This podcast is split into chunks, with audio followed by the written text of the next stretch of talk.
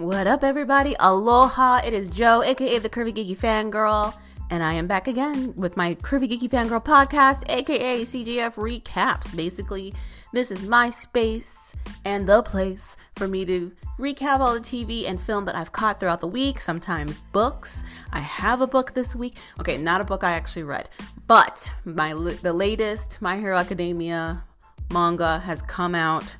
I haven't had a chance to read it. I do this thing where I read the last manga before I read the new one so that I'm refreshed. Because these things don't come out fast for some crazy reason. They take forever, like every three months they come out.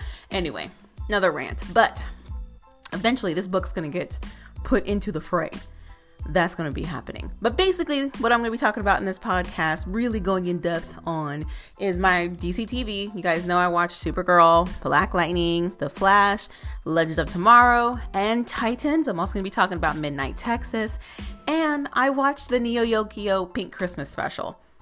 I know some people love it. I know some people hate it. It's very rare to meet that individual who's in the middle. I'm not gonna say I'm in the middle, but I definitely don't hate it. So I kind of have to, by association, put it in the like column. I will get into it. All of that is going to be talked about. Uh, as you guys already know, you can catch me on Instagram, Twitter, and my website, curvygeekyfangirl.com. I'm also the fashion editor and, or no, lifestyle, yeah. Hold on, thought process. Lifestyle and fashion editor for full on for all nerds, can't even talk, dot com. Uh, so some articles of mine actually came out and got published not too long ago. There's more articles in the works coming out soon, you know. And uh, so be on the lookout for those. Um, I finally have some ideas for original content for my website. I've said it before, but I'm really going to follow through with it this time. So look out for that as well. So all of that's going down on Twitter, Instagram. It's still under Curvy Geeky Fangirl. I'll, I show up pretty easily. So be on the search, be on the lookout. Um, and more. What else is happening? Oh, you may notice that there are crazy longer ads happening in my podcast. Let me explain. So, Anchor has created this program where you can sign up to get sponsorships. Sponsorships mean money. It means money for me to do more of the fun stuff I want to do. Potentially. Listen, your girl already made a dollar. That's how much I am thriving right now in this podcast community not to toot my own horn, for somebody who thought they were to make nothing and then make a dollar, listen, listen, it's baby steps, but I'm excited. So you're gonna be hearing more of these sponsorship ads kind of coming out in the woodwork. Right now, pickings are slim. I'm kind of taking what I can get for right now. I will say that I'm never going to sign on to something that I do not believe in at all. So that much truth at least that much ethics at least. So but we'll see. So if you're wondering like why the heck i'm talking for so long about something that's what's going on. It's sponsorship ads guys. They help pay the bills. Your girl needs help paying the bills. That's why all of us are doing things. Just kidding no. Some people are just doing this for the love of things. I definitely started doing this for the love of things but i mean if i can get help paying these bills your girl's got student loans. So that said all that's happening. I'm going to be jumping into the recap Supergirl first, per usual, right after this. All right, guys, so I'm jumping right into Supergirl, with the latest episode that I caught. So, you guys know that I do this basically a week after everything has already played. So, keep up with me. Um, oh, and before I get to mention it, because I didn't mention it in the intro, spoilers. I'm probably going to be saying this after each little segment because I forgot to say it in the intro. So, spoilers, spoilers, spoilers. If you haven't seen Supergirl, pause here, catch up, come back, let's discuss. So, Supergirl uh, basically it was the Nia saga for the latest episode that I caught. I was, okay, I understand the big deal that Nia represents represents as a comic character uh, and diversity. We're looking at uh, representation in media. Nia Long, Nia Long, yeah, we're her too, her too. But Nia Nal, there we go, Nia Nal, a big time deal right now, big time deal. First trans superhero ever on TV on the big screen. Kudos to the actress playing her because she is killing it. I'm just not a fan of how they're writing this character. They introduce her as like this quirky Kara type esque doppelganger, which at first was unnerving and then kind of became cute until we got into like the speeches.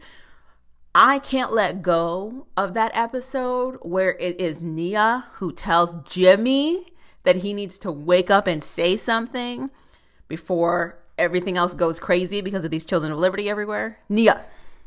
Nia. Nia has to tell Jimmy. Okay. Anyway.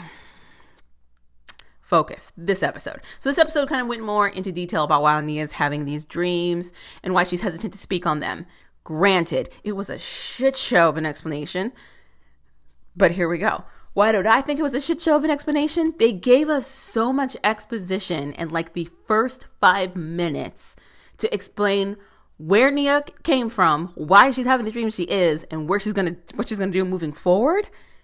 Completely unnecessary. They could have built this up. They literally dropped the fact that she is sleeping at work randomly and then didn't explain anything for a good episode, potentially two.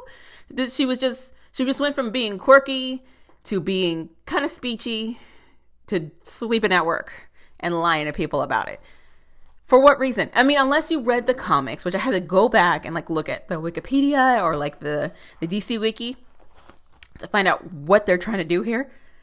Unless you did that or already know the comics ahead of time, if you're just a viewer watching this, you're like, "What the fuck? Like what does this have to do?" And you can't you can't binge this. This is something that comes on weekly, so you're just like, "What is happening? What is happening?" The okay, so basically the explanation they give us about Nia is that she is an alien. She is from an a planet. I don't remember what she called it, but it's close to Null. It's close to the word Null, which is probably where she gets her last name from. Um, and the females in her family, the women in her family, all have a type of on oneiromancy. Honor. I wrote it down and tried to spell it out. I can't even. But basically, she has dreams about the future. She can dream about the future we find out it's potential futures. So these aren't futures that are set in stone. These are futures that can come to fruition. Uh, but basically, she can stop them if she wants to. That's what we learned from this episode. Uh, but okay, so one of the nice highlights about the Nia storyline that we got her her roommate. She has a fantastic roommate who didn't get a name. I would love to see more of this roommate. I would love this roommate to have a name. I loved her. I love that she's just like in her robe, hair up. Yes, sis. Yes, sis. With the hair in the silk. That's how we keep curls. I loved it all. She's sitting there in her nice little silk, it looks like a silk kimono robe situation. Hair up, as most black women need to do. Keep these curls intact watching her friend sleep restlessly, like saying nothing. Nia wakes up from her nightmare, looks at her roommate, and is just like, "Thanks for nothing. You're supposed to let let me sleep." Yeah, yeah, yeah, yeah, yeah. And her roommate is quick to come back at her in a loving way, but in a way that completely reads her. And she's just like, "Listen, you needed some sleep. I'm not gonna be responsible for you going crazy." Whatever and like deal with it. Like that's it. She leaves. I love her. I love her. We got a whole two seconds but i can't wait for more. Hopefully we get more roommate. I'm really hoping we get more roommate. And i also hope that she's also an alien of some sort with powers. Probably not going to happen. Fingers crossed. So we have that happening. We got to see some viable chemistry between her and brainy they have not so heavily hinted that Brainy has a history with the Nulls of some sort. He knows Nura, which is a, again a character I don't know about, but apparently Nura is a descendant of Nia's. And she too had future dreams at some point. I don't know if Brainy and her got really, really close, like dated or just best friendship or whatever. But him and Nia, there's definitely vibes happening there, like heavy duty vibes. He's super nervous. There's a whole point where he, like, when he strolls into Nia's apartment trying to look all cool, he clearly slides off of the counter and falls to the ground. I loved all of it. I love the awkwardness, but I don't know if he's attracted to her, like if they're going down a romantic path for this, or if he's just nervous around her because she reminds him so much of his friend from the future. It's it's a little ambiguous there, so I'm not sure what they're doing, but it's cute. It's adorable. I'll take it. Anything with Brainy, I'm in. I'll watch it. I was a little confused as to uh, why we didn't get a Supergirl reveal. They take Nia on this crazy trip. She talks about the, the future dream she had. They take her on this crazy trip to go and try to find out more about this dream, right? So they're in the midst of Children of uh, Corn territory. It's not Children of Liberty. They are straight Children of the Corn. So they're there. Kara's trying to get more answers. She's doing her best Clark Kent by pretending to be like this fumbling idiot who just kind of happens to fall onto these other children of the oh, children of liberty people. Badly tries to say that she's one of them. Of course, they capture her, which is what she wanted. Uh, we've got Brainy, who's supposed to be like, "Oh no, what is happening to our friend?" Like playing along, but of course Nia's not in on it. So she's like, "We've got to save her," and they throw themselves into the middle of whatever is happening. They go through all of that. They she sees all of that go down. Homegirl has future dreams. She saw Brainy turn straight into an alien. How is she not clued together that Kara is Supergirl? I didn't. Also, I don't understand why Kara wasn't like, "Listen, now that we sharing secrets and whatnot, I'm Supergirl." Like what she's told so many other people. It's not the best kept secret that Kara is Supergirl. A lot of people have figured out that she's Supergirl. A lot of people are they're just living with this knowledge right now, walking around National City. Like, so I don't understand why we didn't just have her be like, and Nia, I too an alien from another planet. Guess what? I'm Supergirl. I don't get it. I didn't understand what the problem was. But uh, anyway, moving on. Alex and the DEO. Uh, it's gonna be pretty short and sweet there. Mostly, we got a lot of I am Agent Liberty back and forth. So this is picking up from uh, the idiocy that was Jimmy trying to go and uh, befriend the children of the of Liberty. They caught one of the bigger-ish players in that little compound when they were on that. I want to call it Ellis Island. I don't know what it's called, but the, basically the alien invite welcome home island. Basically, they, they had taken over that space. They were trying to blow up a building. They're trying to kill Kara. Nothing worked, and they managed to capture who we thought was one of the leaders but um, the new leader of the DEO was quick to point out that he is not leader material at all. And you see him kind of like duck his head, like, oh man, like, like she called him, like he knew it, but he was hoping she wouldn't say it, and then she did. That was a little funny. But outside of that, like he refuses to answer any questions. He just responds with to everything with I am Agent Liberty. Yeah, yeah, yeah, yeah, yeah. Uh, Brainy, like I said, stays a highlight. He has the idea. He's referencing all of these movies that he's excited to talk about. He gives a brief shout out to Hook, 1991. Rufio, I know you're listening. He's probably not, but I love you. So that's there. Also, what is this? Oh, oh, they tried to further like showcase how the new vice president turned president, you know, after the unveiling that the actual president was an alien he's just I don't know if they're trying to make him um a Trump esque type of person or what. But they just make him very confusing and also an idiot. Like he gets really mad at the DEO, not because there's children of liberty are still running around causing havoc, but because his poll numbers are down, which is something that's very Trumpian of him.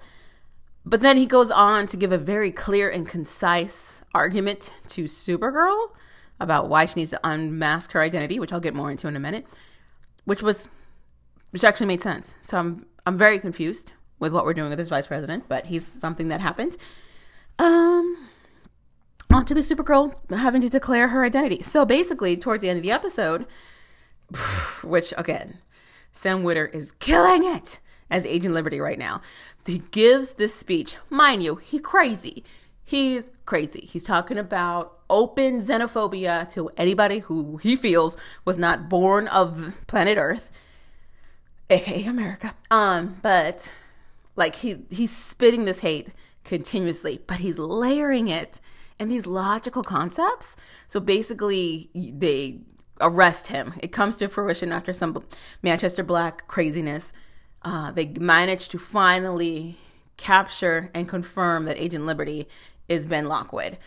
Ben, realizing that he's got to continue to turn the page for his insane chapter right now, takes it as an opportunity to create an even bigger platform for himself. So he's like, yeah, yeah, I'm Agent Liberty. You know, my, you know, my mask is taken off. I'm cards up, talking about how, like, you know, the only reason he wore the mask was protect his family and create a distance between that life and his agent of liberty, whatever's. But now it's all out in the open. But who knows about? And he turns it on Supergirl. But you know what about her?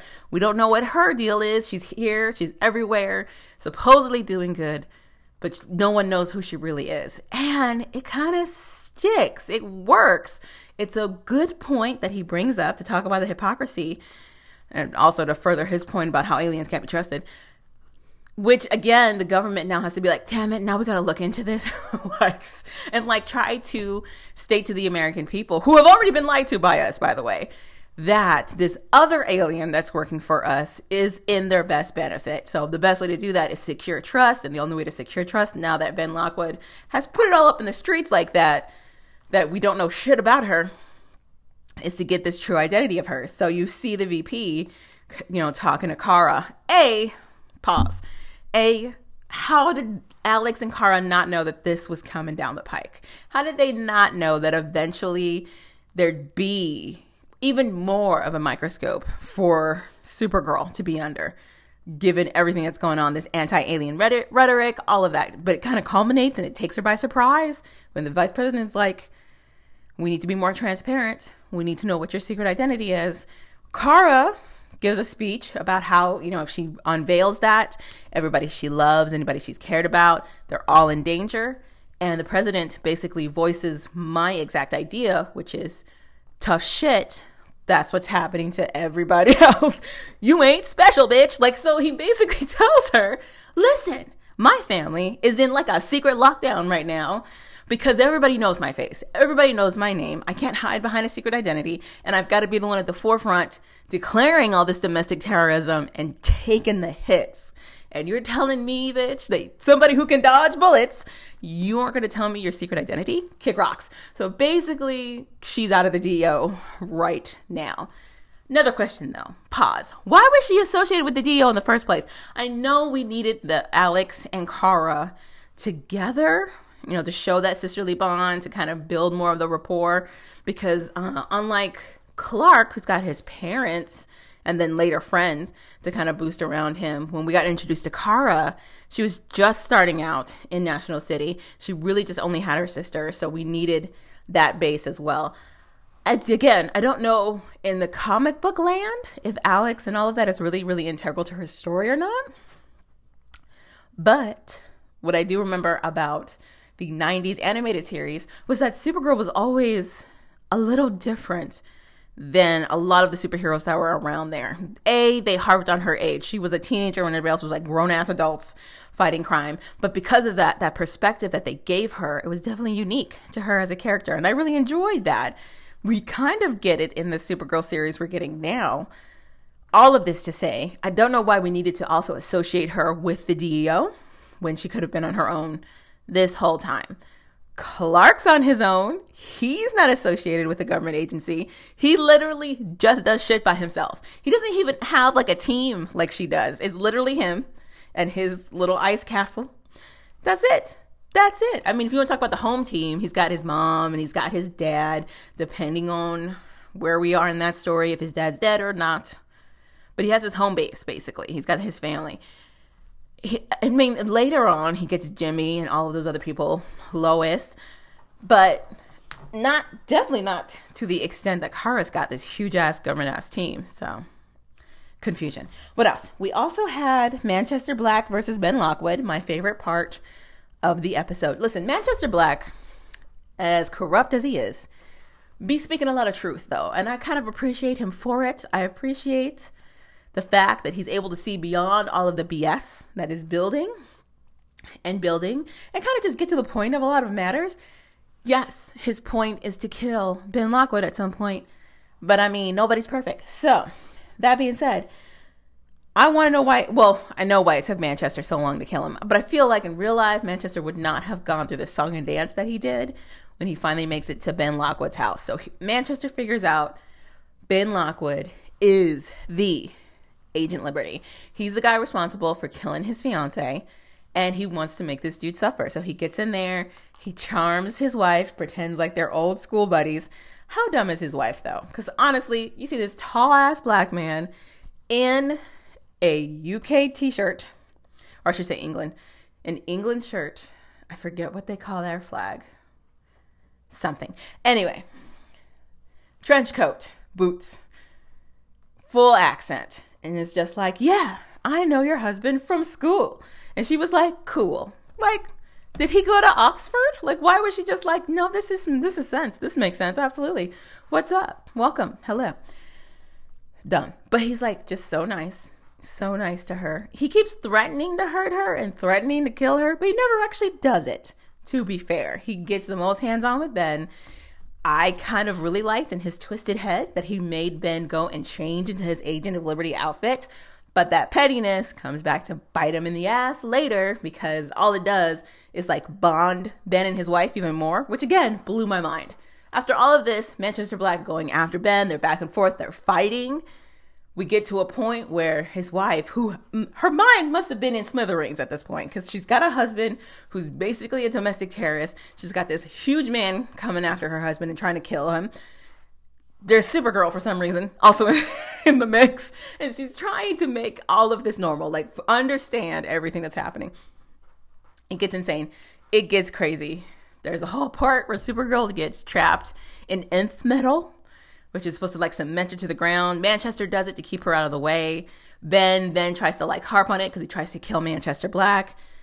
So her response is to fly the whole warehouse that they're in, uh, just enough to drop it hard enough to shatter the metal. This metal is supposed to be the toughest metal ever. How did a little distance make it? I shatter. I have a thousand. Anyway, back to what I was talking about. Uh, basically, this pair up between Manchester Black and Ben Lockwood, it was a long time coming. And I honestly, I was kind of shocked it happened as fast as it did. The unveiling, the unmasking, all of that. But I also am very scared to see where this is going to go. When everything ends with this show, we see, uh, you know, Kara freshly separated from the DEO. Her watching as as um well Manchester Black gets arrested, he's put in jail, and then we see Ben Lockwood being marched to jail, but his support is growing. Instead of it stopping, Jim again, dumb Jimmy gives a speech about how like now that the article's out and now that the unmasking is happening, people are going to realize that he's just crazy and stop the hate. And of course not. Of course they're not going to do that. He's an excellent speaker, an excellent speaker and knows how to work his audience. And I can't fault the plain, simple logic he's using to do it, which is just scary as hell because this is mimicking exactly what's going on right now. And it's super creepy. And I'm and even this turn, this turn they did not have to do. I really like the twist that after they get what they want, after Kara's huge speech about we can't be like them. We've got to turn them into the authorities and do the right thing. It's biting them all in the ass. It is kicking them all while they're already down because it's just building even more support. It is the support is swelling, and you see that in the turn with Ben's wife. There's a whole moment where Ben looks like he might be done. It's before he gives the speech. Or no, is it right after the speech? It might be right after the speech. Before the speech? Close to that area. He gets out of the car and he looks a little broken. He looks kind of downtrodden. Before Manchester even tried to attack him, he was trying to distance himself from Agent Liberty. His TV show was going good, talking about hate. Uh, he was trying to spend more time with the fam. He's got a son, he's got his wife. And he was getting, he was, it was feeling kind of hot being that deep into all of this and kind of losing a lot. But now but it looks like he's lost everything. He gets this glimmer of hope. He's looking at his wife. He's kind of looking pitiful. And then she just starts shouting ignorance, ignorance about how he's, you know, a human activist. Anyway, but it's, it's the spark he needed to like re energize himself and get back into the hateful spirit of things. And then there's a whole moment where he like whispers, knowing Supergirl can full well hear him about how he's going to see her later. Villain wise, he is knocking it out the park. Ben Lockwood as a villain of any DC super, superhero series right now, to me, is number one in villainy. Number one. He's doing it's amazing. It's amazing what they're doing with this storyline for him. Everything else, ugh. But this particular storyline, it's keeping me around. I can't wait to see what they're gonna do after this. So that was the mid-season finale. The crossover event is happening probably as I'm speaking right now. which is going it's a little separate from everything else that's going on with the immediate storylines for each series. So and then after the crossover event, I think they're taking a nice deserved long break until after the holidays and then kicking it back up. I want to say late January into February. So, but I mean, if this was going to be the last episode to kick it out on and keep you wondering and make you want to come back, this was it. This was it for Supergirl. Woo! So, all that being said, I'm going to be talking about the Legends of Tomorrow right after this. What up, everybody? It is Joe, aka the Curvy Geeky Fangirl, and I just want to take a moment to talk to you guys about For All Nerds. So you guys know if you've been listening, I am a contributor or was a contributor to a lovely podcast slash pop culture media sensation called fanbros.com. Uh, they've recently gone through a name change because this one's just better, and it is called forallnerds.com. They are still doing the podcast also under the For All Nerds name. You should definitely check it out if you get the chance. Your girl has recently been elevated in title. So I am now the fashion and lifestyle editor for forallnerds.com. So if you get the chance, absolutely take it go ahead and check it out. Check out the website. It's fancy and new. It's just so shiny and bright.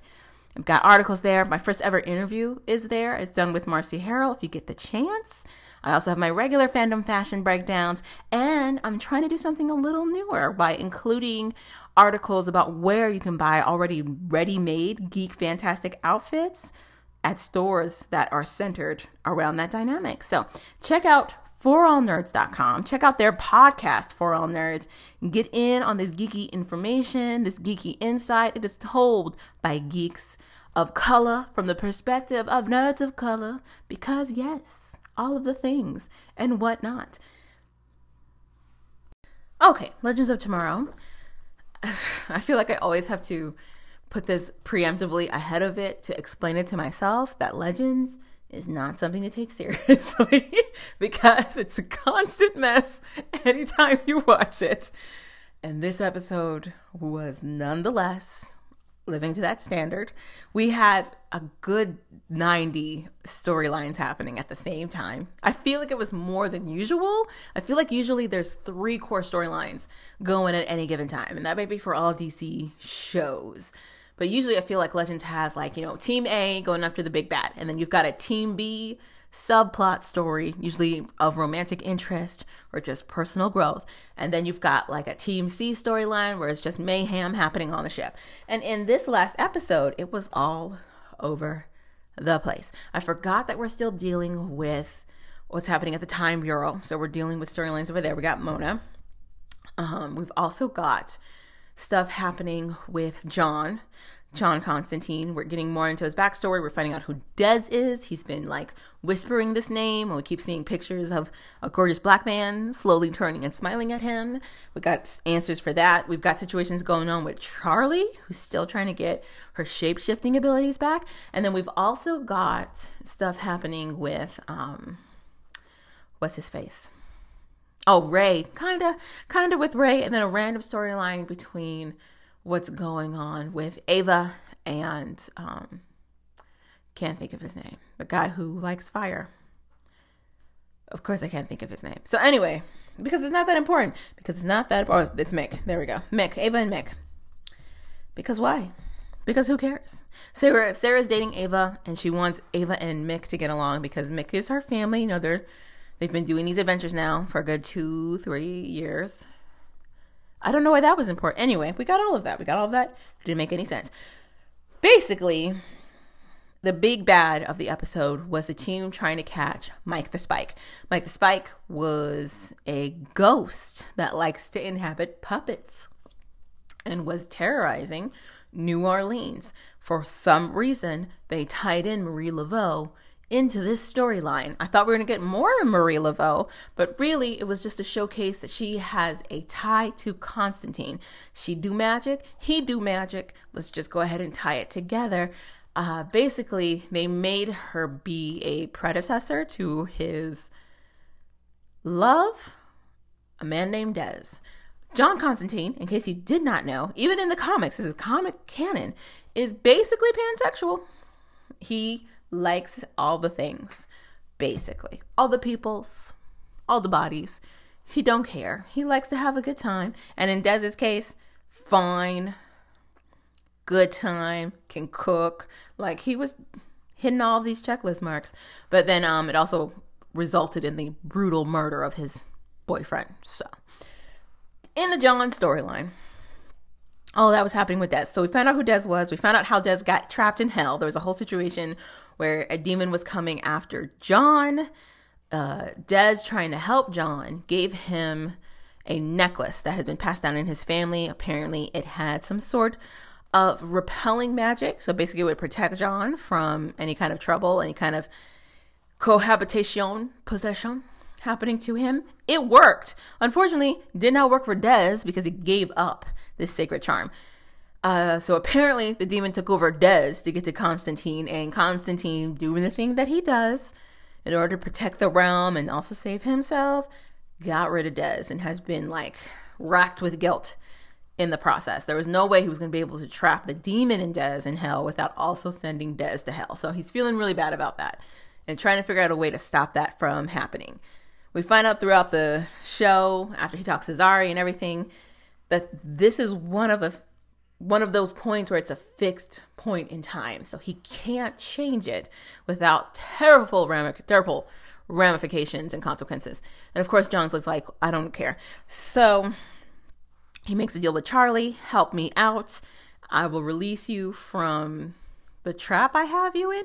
I don't, is she tr- cursed? Whatever. He'll take off that hold on her so she can transform at will, you know, because she's very scared about aging and uh, go go from there. Save his boyfriend, get Charlie free ish in a way, and go about his business.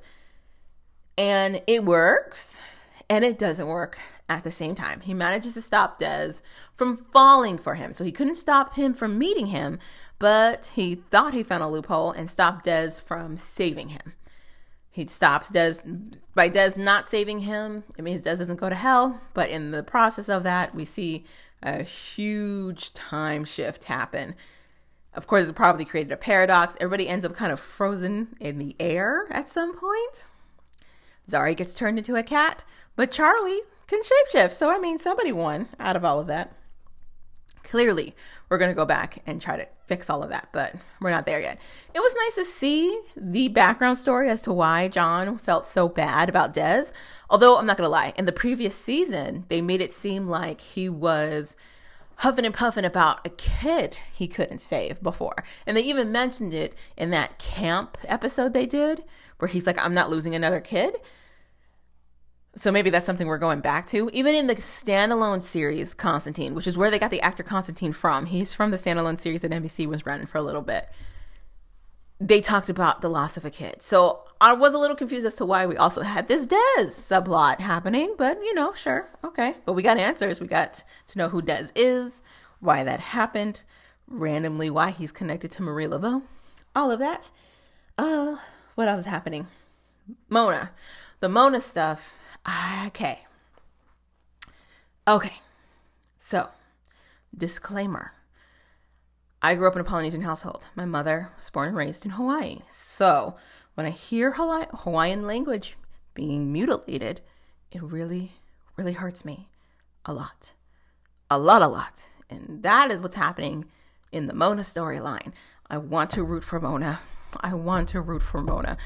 I read a lot of reviews about this episode, about Legends of Tomorrow. Shockingly, there's a lot of people who watch it, a lot of critics who check it out because it's part of the DC lineup and it is a TV series, it is superheroes. But I'm sure they're just like, what in the world? So, in the Mona storyline, a lot of people, a lot of people find her character grating. She's very sugary sweet. She's always trying to be helpful. She knows an alarming amount about supernaturals and their diets. I love that we haven't questioned it. Like Nick was just, I keep calling him Nick. Nate was just like, I'm gonna hire her. No explanation as to why she knows all this. None. Anyway, so Mona is having a day, a shitty day. She comes into work, her bike is decked out in Christmas decorations. A for effort, babe. But as she's like about to go like park her bike, this car door swings the fuck open and knocks her straight off her bike. And then on top of that, she's like she's hurt, she's bleeding, and the asshole that does it just kind of stares at her, and it's like you are gonna have to pay a couple hundos to get this door fixed. And she's like, "What the? Fu-? I guess I'll do it." Like she just swallows it, and she's like, "You know, I don't want to mess up this job. I'll just agree to this." And I'm just like, "Man, I would tell that guy to fuck himself." So anyway, she's having a shitty day. So to help stave off that shitty day, when she goes to drop off food for her favorite supernatural creature it's called it's okay, so you pronounce it Kaupe. It's not Kopay like they've been saying. K A U makes a cow sound. Okay?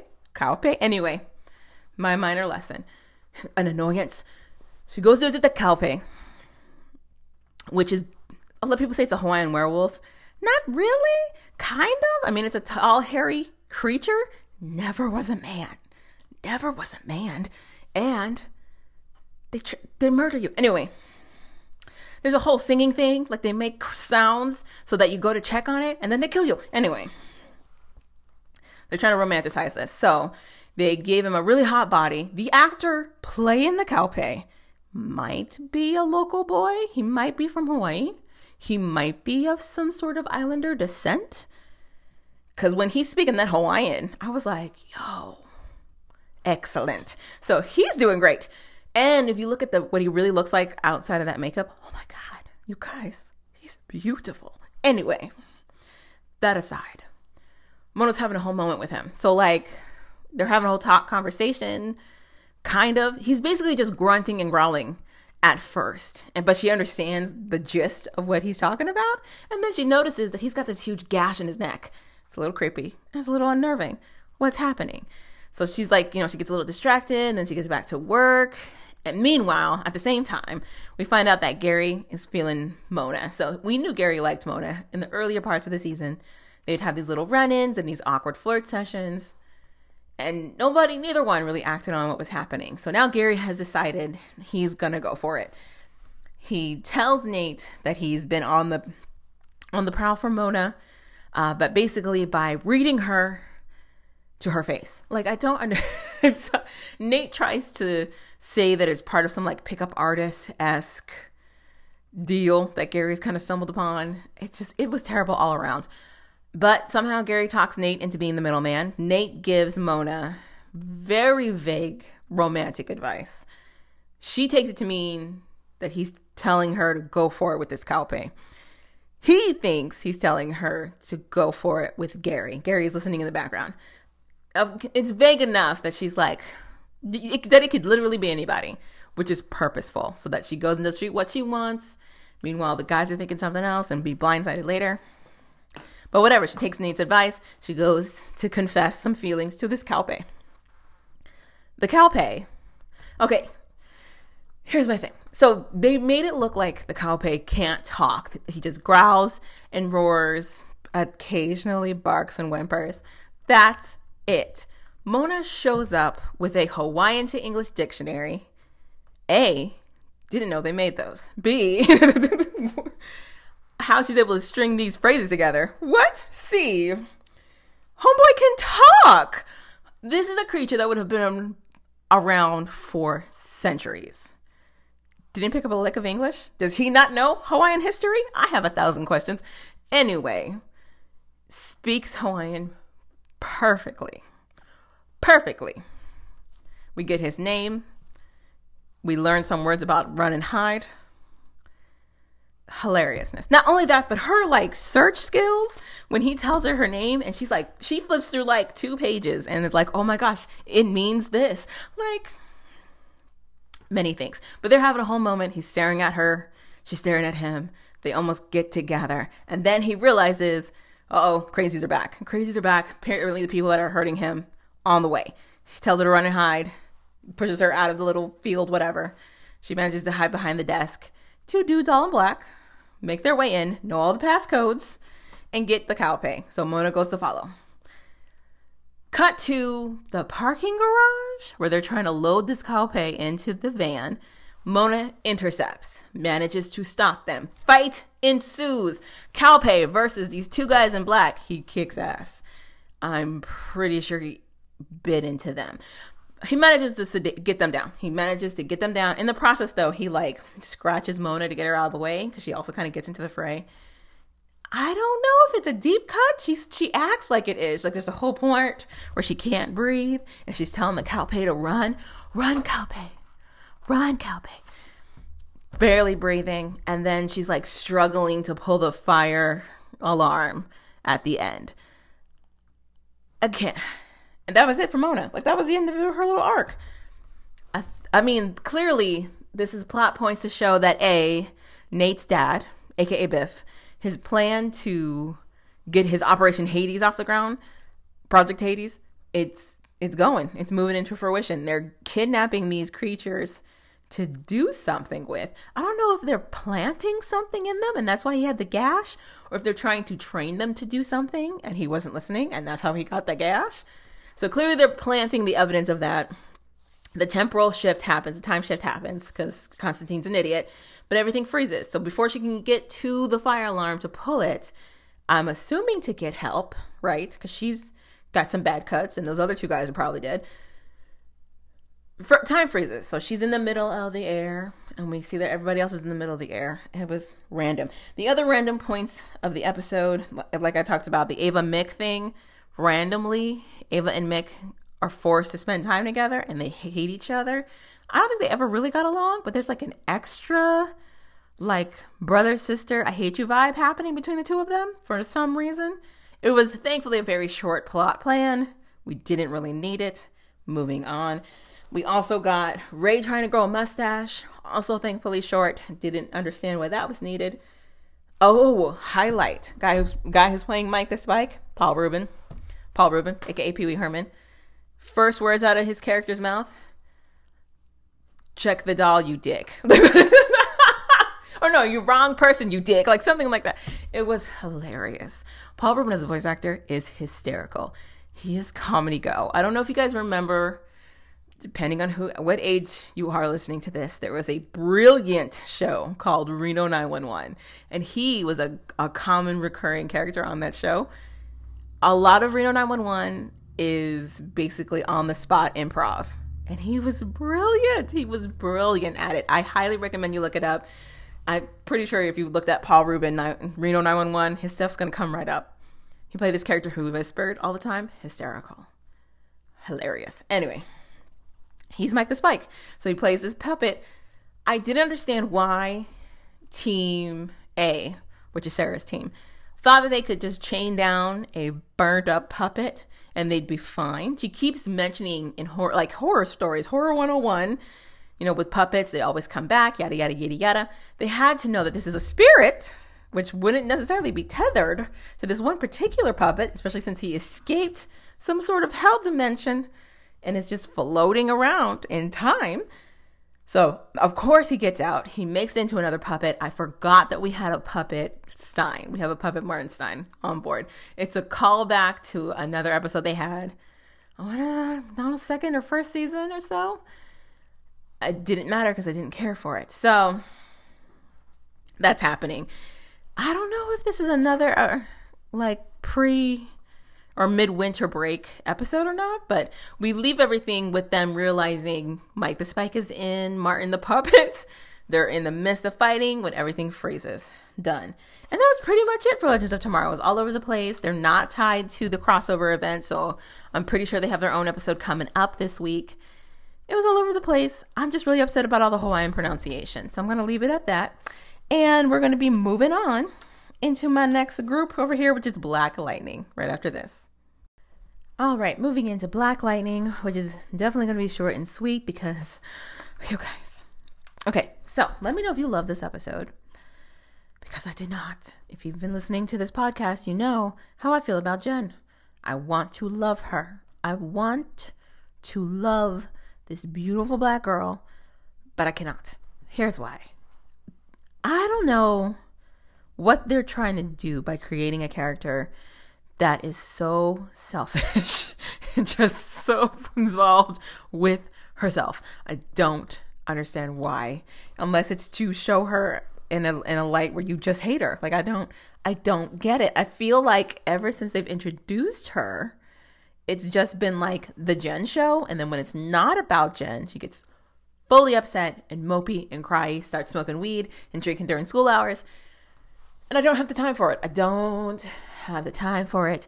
I feel like, I mean, there's parts, like, especially in the first season, where I kind of understood the logic, like, especially when she started to spiral out of it. She was basically flickering, not knowing why she was flickering. There was a lot of anti sentiment around green light babies. She's showcasing these abilities, not knowing who to turn to, not knowing who to tell. And then when she finds out, A, her sister also has abilities, but B, her dad has had abilities this entire time. I feel like there would have there was a better way to paint this transition for Jen than the way that they did. Granted, maybe this was the best way to do it. Maybe this is exactly how a teenager would handle this and just dissolve completely. I don't know. It's been a little bit since I was a teenager. I just find it incredibly annoying. It's so frustrating. Anyway, this also is a CW show, so I mean, the bar, it's not gonna.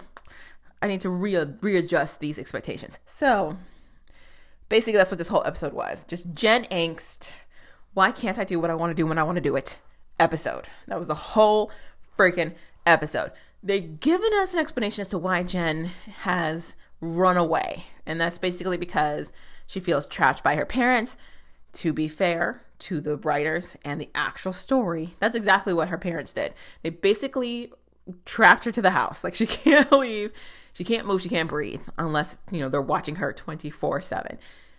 But I also feel like we're forgetting the parts where Jen was full tears, Mariah Carey wall sliding over the fact that she could not control her abilities at all. And I mean, yes, she's on a path to better control them, and we see that she's got some some flex and some range in this ability right now.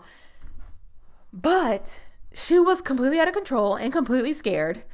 And this is why they didn't allow her to do a lot of stuff. So I was like, this is a little unfair but okay, I mean, teenager, sure.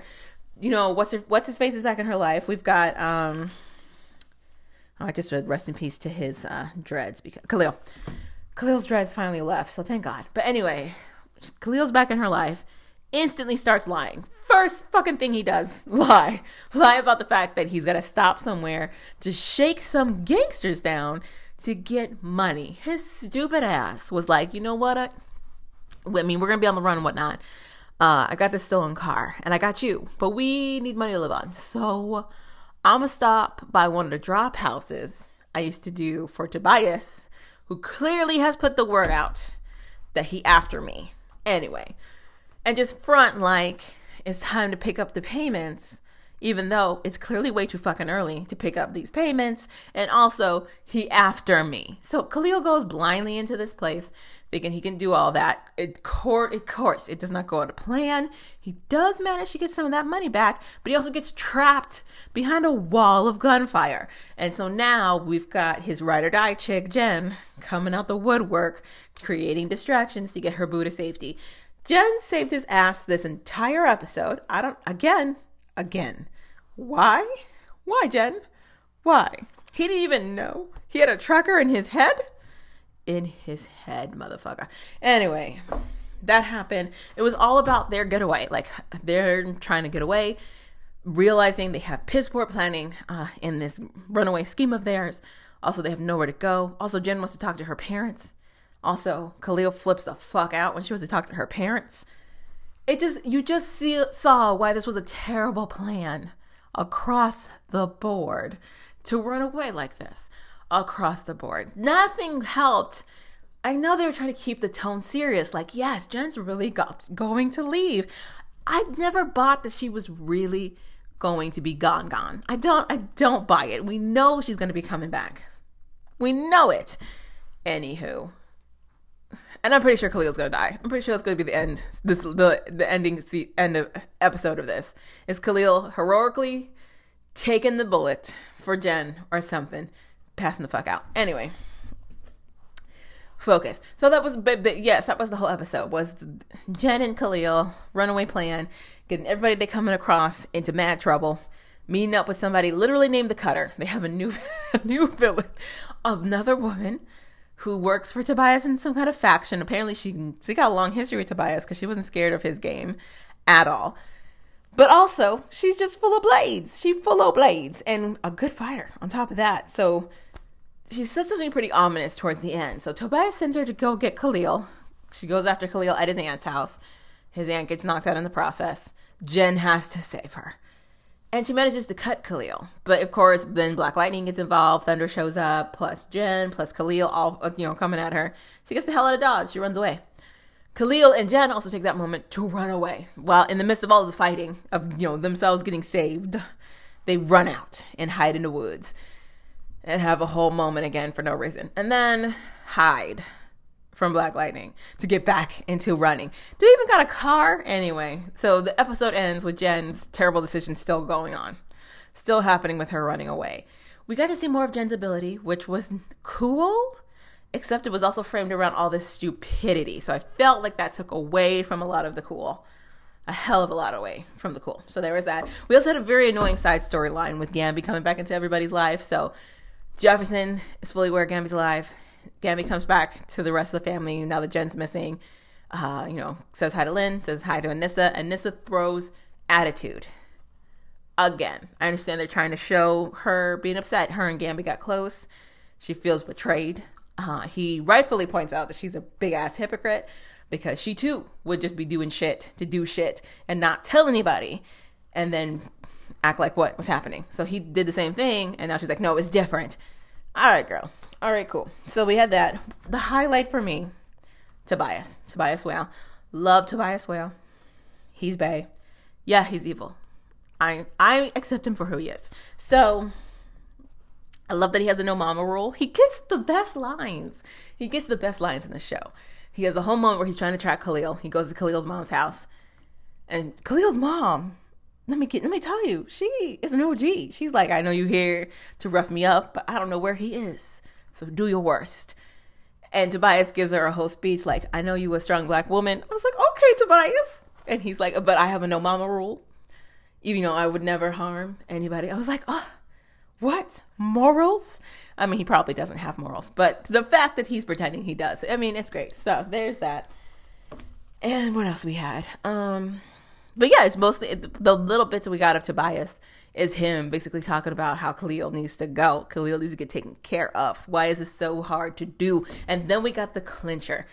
The best part of this episode was the very end, both because No More Jen, but also because we got the full display, or I should say, logic behind Tobias. He pieces together that there is a definitive link between Black Lightning and Jen and the Pierce girl, as he per- so put it. Not not bad, not bad. I mean, no, you know what? I couldn't even fault him for being slow because he the only connection he had to Black Lightning and Jen the first time was when she got cut up with that gangster who I swore was going to be Static Shock and turned out not to be. Back in like the first season, I want to say first episode situation when Jen was being dumb again. And now here she is messing with Khalil's dumbass and Black Lightning shows up and he's like, huh.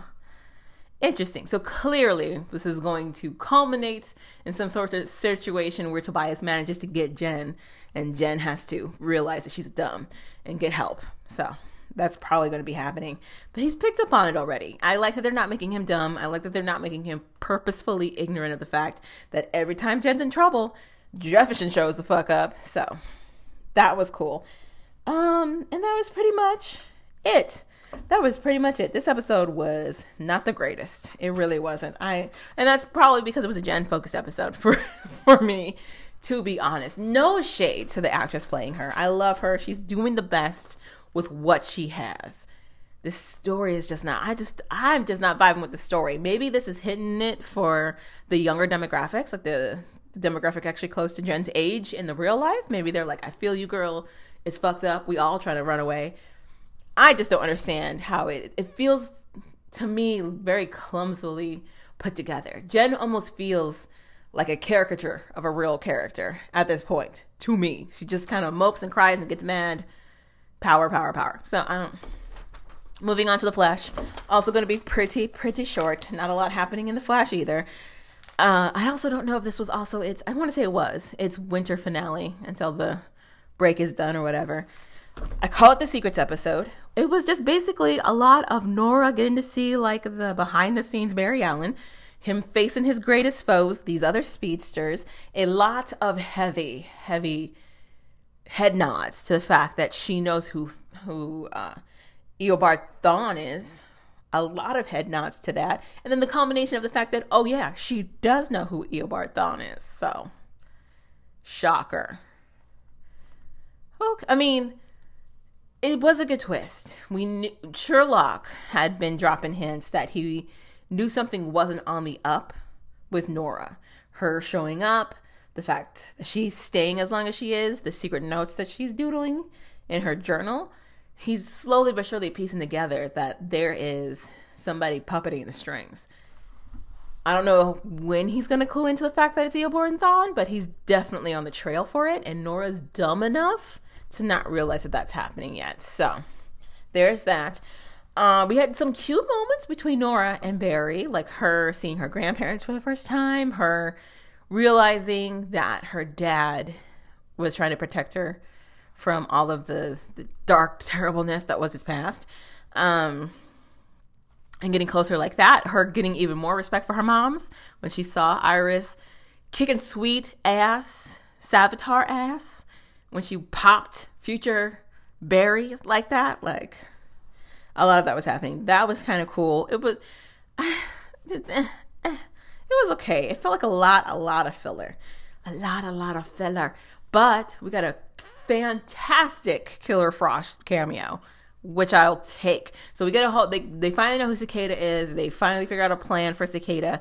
It's a whole situation where they got to create a weapon to pull the dark matter out of Cicada's weaponry in order to stop him and gain their powers when they're trying to fight Cicada because that's how he's been taking them down when his little lightning bolt situation thing starts happening.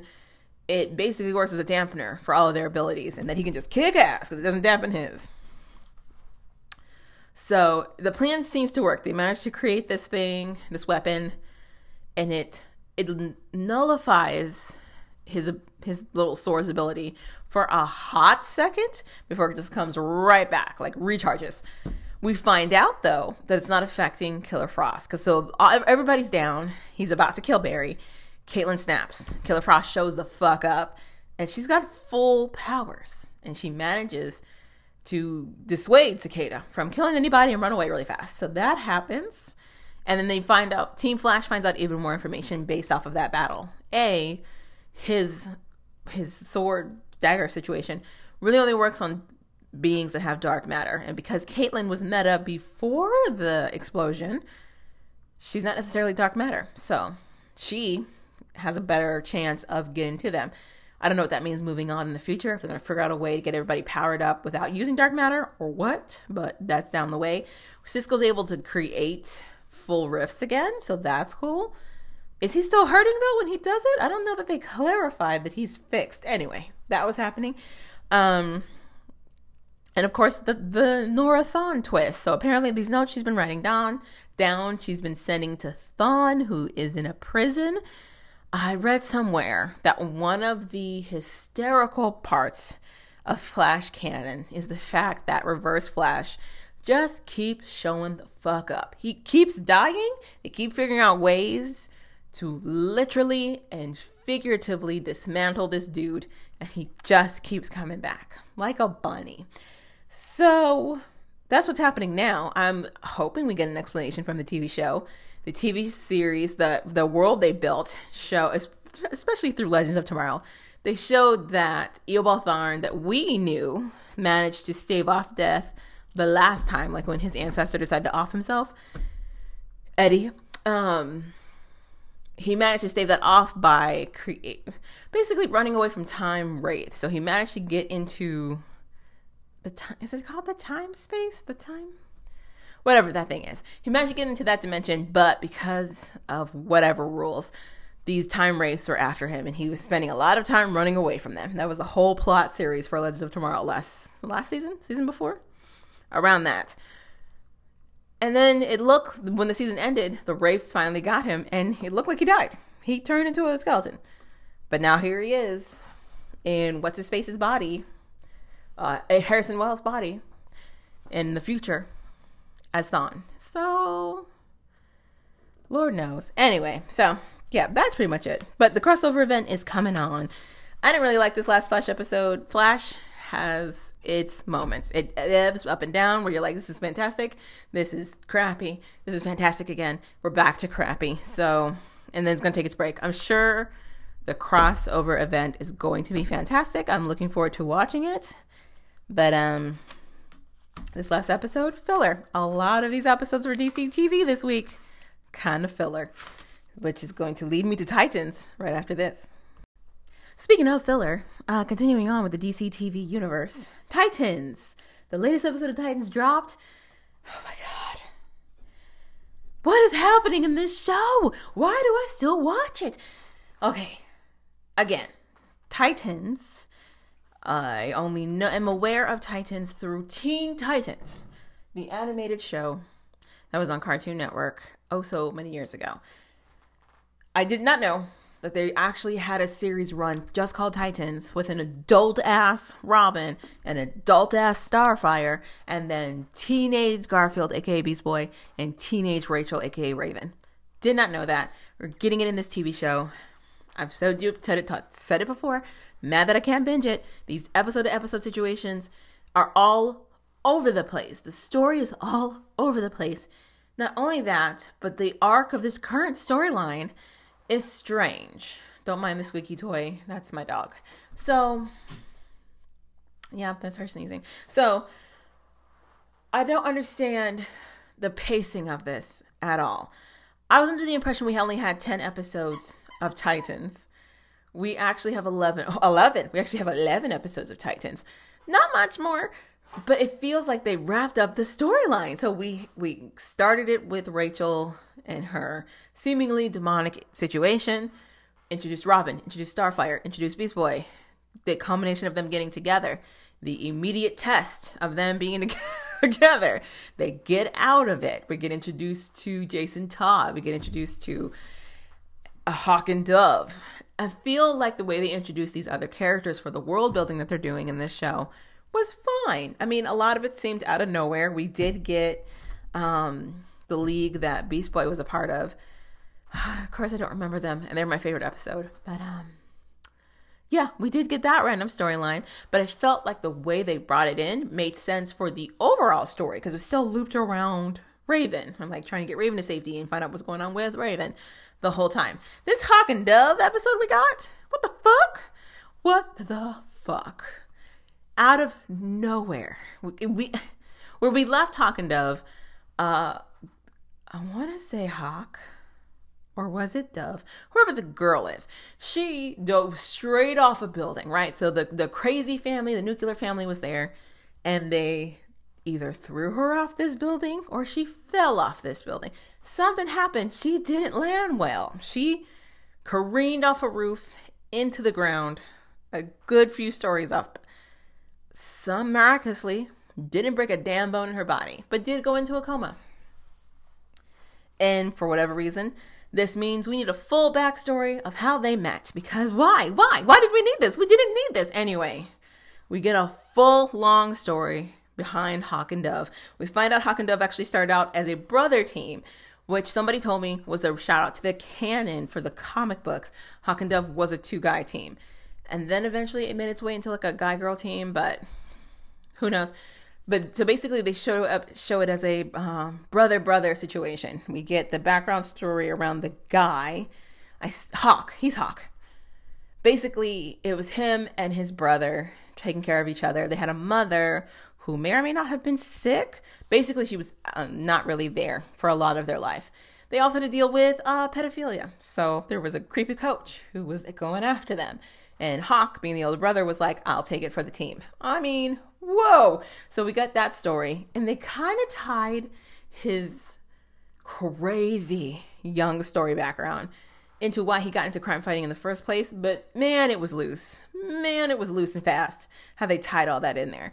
Um, basically, they were trying to say that the reason he got into crime fighting was A, he needed an outlet for all of his rage. He has a lot of rage which makes sense because uh, the way they set it up was like he was somebody who was sexually assaulted continuously at a very, very young age. And so that's why he was the way he was. He was using football as an outlet to release this rage, but he gets himself kicked off the team.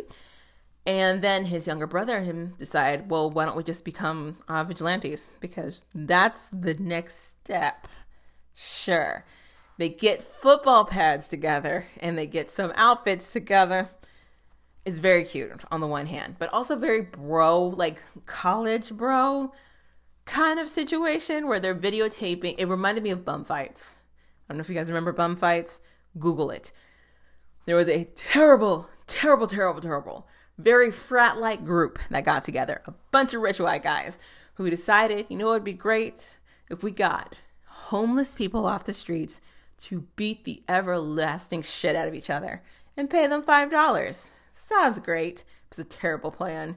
Terrible plan in the real life, terrible plan in this show. So rather than get homeless people to fight each other, it is the two brothers beating the ever loving out of somebody that they have deemed to be a pedophile. Here's the issue. They never really actually say whether or not the guy that they went after was actually a pedophile. They talk about how this guy was an alleged pedophile they never say this guy actually was. One of the very fast and loose things lot I've noticed in a lot of DC TV shows, and you could argue superhero shows in general, is that there's no due process to anything. They've decided this person is now bad, and now they get to kill them, basically. That's what's happening. And these two are beating the ever loving out of this person. Uh, they do try to make it interesting with Hawk. So Hawk has a brother who is a person of color. This boy is black. The coach hits you over the head with the fact that they are brothers of the same mother but different fathers and also those fathers aren't around like they hammer it in that these guys are diverse but also a family okay cool and then the, how his brother gets taken out it's not like they were fighting and he lost his brother they were like chilling the day after their very first fight thinking victory thinking yes we're great when a car hops the curb and plows his brother down. You know who else's car plows down? Apparently, future Dove's mom. So we get the backstory of Dove as well. She is another person who grew up in abuse, not sexually assaulting, physical abuse at the hands of somebody who might be her father or a stepfather, some sort of father figure in her life who she's had to hurt because he was hurting her mother, her sister, and her. So, like, there's a whole situation there. She's also a trained ballerina. She drops in there. Not only is she a trained ballerina, she is a, master gymnast and also jujitsu fantastical queen. What? What? In between getting beat to shit at home, you had chances to go and train for ballet, jujitsu, and gymnastics, bitch. Anyway, it's superhero logic. We're not supposed to question. We're just supposed to be like, of course she did. And that's why she's standing up for herself the way that she is. I did like the twist that rather than have it be Hawk who is short tempered and goes after the man that hurt him when he was younger, it's Dove. So there's a whole point where him and Dove are trying to get over the loss of their family because they lost their family in the same accident on the same day, right in front of each other. They're both coping in their own ways. Dove has been going to group therapy. Hawk has been hiding in his house. Uh, they realize that they can kind of be with each other and it kind of lessens the void of the loneliness kind of deal. And they kind of hit it off and they start dating. And then Dove, the girl who's going to be Dove realizes, oh, he had a whole vigilante background at some point. He hasn't been fighting since his brother passed but she kind of sees his stuff and then she wants to know and then she's not disturbed by it. She's just like, "Oh, fantastic. Why didn't you go after the guy who hurt you in the first place?" Craziness. And um yeah, so we get that random story and we get to see them come together as a couple by beating the ever living out of the coach that started the sexual harassment in the first place. End of episode. Also, we had little tidbits here and there about Rachel trying to talk to them Mind you, the last episode had Rachel in a chokehold uh, by Starfire. So, how, why she's reaching out to these people right now, I don't know. I don't know. Also, nobody's close, but superhero logic doesn't matter. So she was trying to reach Hawk. He did not hear her or see her. She's trying to reach Dove. She sees her immediately. Sure. And then they make it seem like the reason she did was because she was dreaming this the whole time. But then they kind of allude that Hawk was also dreaming. Like, it was weird. It was weird all around. I still don't know why we got this backstory. I mean, if you were a huge Hawk Dove fan, maybe this hit the spot. Maybe you were like, this is the episode I was waiting for. The standalone to find out how they got together. Otherwise, for everybody else, or basically just for me. For me, I was like, why aren't we going to pick up the momentum that we had with the end of the last episode? We just came out of a huge fight. It seemed like things were quiet on the front. Clearly, they are not quiet on the front. We get a random filler episode. I was especially mad thinking this was the last episode of the season. I was like, you're going to give me 10 episodes, and this is the episode you're going to end on. But thankfully, it's not. We're going to get a, an 11th one next Friday, will be the last episode for the season. the previews show them talking to Starfire, so talking to Kory. So clearly, she shakes out of her stupor of trying to kill Raven, uh, and they're trying to figure out what's going on. We get more of um, Wonder Girl. Wonder Girl shows up. And that's all I really cared about. But it was just filler. It was just filler for Titans. I don't know why we needed it. Let me know if you loved this episode for Titans. If you were like, no, we needed this to showcase something, or maybe I missed another big plot point in this episode. I was just like, why do we need this backstory? And why are we getting it so late in this series? This show. But I'm still watching it, so I'll be back with another recap next week, talking about the latest thing I don't understand about this series. So, moving on, I'm going to get into a show I do love Midnight Texas right after this. Hey, it's Joe, aka the Curvy Geeky Fangirl, and I wanted to take a moment to thank you for listening to this podcast and also to ask you to rate, subscribe, and comment anywhere you hear this podcast because it really helps me out. Just let me know on what it is that you guys like to listen to or what you think I should skip over. You can also reach me through my social medias. I am everywhere as Curvy Geeky Fangirl with the exception of Twitter. Of course, Twitter has limitations, so take out that A and take out that I on Fangirl, but you'll still reach me that way. You can also hit me up at my website, curvygeekyfangirl.com. All right, y'all. Midnight Texas is doing fantastic. It's doing so good. If you like your horror to be a little campy, have its, you know, obligatory romantic situations, but also just, you know, mindless bloody murder. This is that show for you. This is that show. It's so good. So, the series so far has been fantastic. I want to say we're only into episode six ish, maybe seven ish, pretty early into the season. Uh, I also don't know how many episodes the season is, so I don't know if this is only 13 episodes or longer, but still, either we're in the middle or still in the be- beginning stages of the series. A lot of things went down in this episode. So we know that Kai is up to something over there at his little retreat. We know Fiji is making terrible decisions right now because she's completely embracing dark magic. We also know um, that Olivia and Lem are the by far the most stable couple couple in Midnight Texas right now. Um, and the couple that I used to look to for hope, and resilience was Joe and Chuy, and they are on the rocks. So all that's happening, we're gonna kick it off with what's happening on the Kai front. So that's the Kai Manfred Patience situation. Patience creeps me out. Cre- I am thinking further and further that the final twist is that she is the leader of all of this. So anyway, we kick off the episode with Manfred sharing with Patience that Kai is not on the level he's lying about this monster juice stuff that he's keeping. Uh, his what was her name? Sequoia. Lyric, lyric, lyric was clearly using this stuff to turn herself invisible and was killing in Kai's name. Patience is over here like, I've known that man for 12 years. He can't lie to me, yada, yada, yada, blah, blah, blah. And I think she's telling the truth. Manfred's trying to tell her that Kai's whole have got has secrets. He's keeping secrets and she's telling him that they don't keep secrets from each other. And I believe her. I think she's in on everything because when he drops the bomb that he's storing, that Kai is storing all of the energy he's drawing from people, like to to, heal them of their ailments, and keeping it in a jukebox. She doesn't even blink an eye. She's like, "Yeah, yeah, of course he does."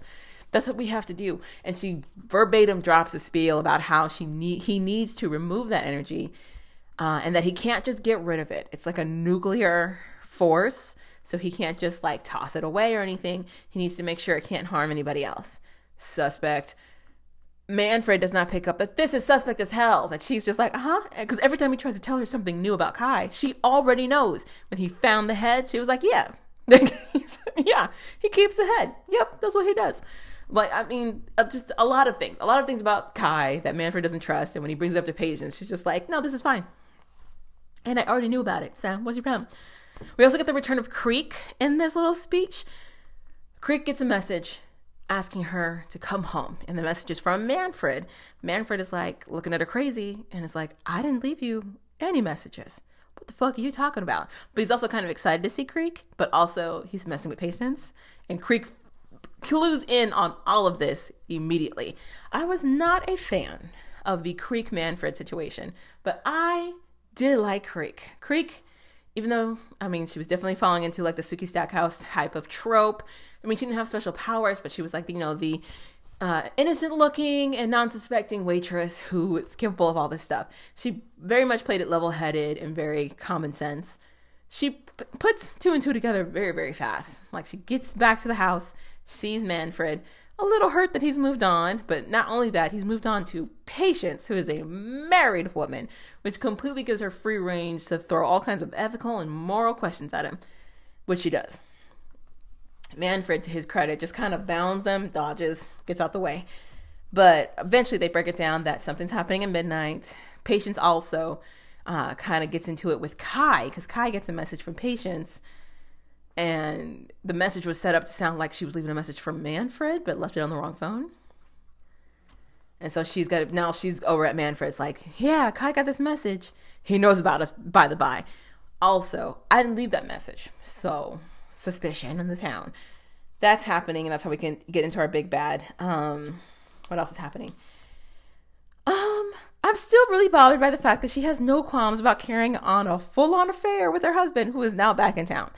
Not to say that it's okay if he's not in town, but I mean, decorum, woman. It's a tiny ass town. You don't think someone's gonna pick up that you messing with Manfred on the side? Like, okay, anyway that. Like she's just like, yeah, I'm never leaving. Like she keeps telling Manfred, I'm never leaving my husband. But this between us, we can keep this going. Like for what? For what? Why would we do this? Anyway, I'm glad that Creek is the one to be like, you're a fucking idiot, Manfred. You need you need to stop. Just stop. She's married. There's no future there. Get the fuck out. So there's that. We did get the bomb dropped that she's known Kai for 12 years. I feel like that's significant in some way.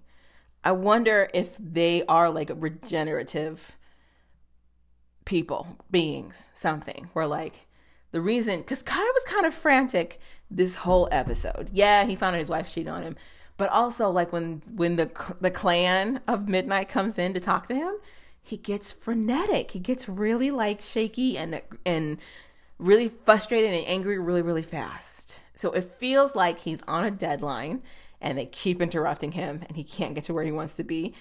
But also, he keeps mentioning how he's doing all of it for us, quotation marks, meaning him and patience, which makes me think that he needs to do something either to keep patience in line, like to curb a curse or to stop her from exploding or for her going full monster. I feel like there's a tie to everything else he's doing and her patience. I also feel like the reason they're together is because they lock like two pieces in a puzzle. Like I feel like they need each other in order to keep survi- surviving.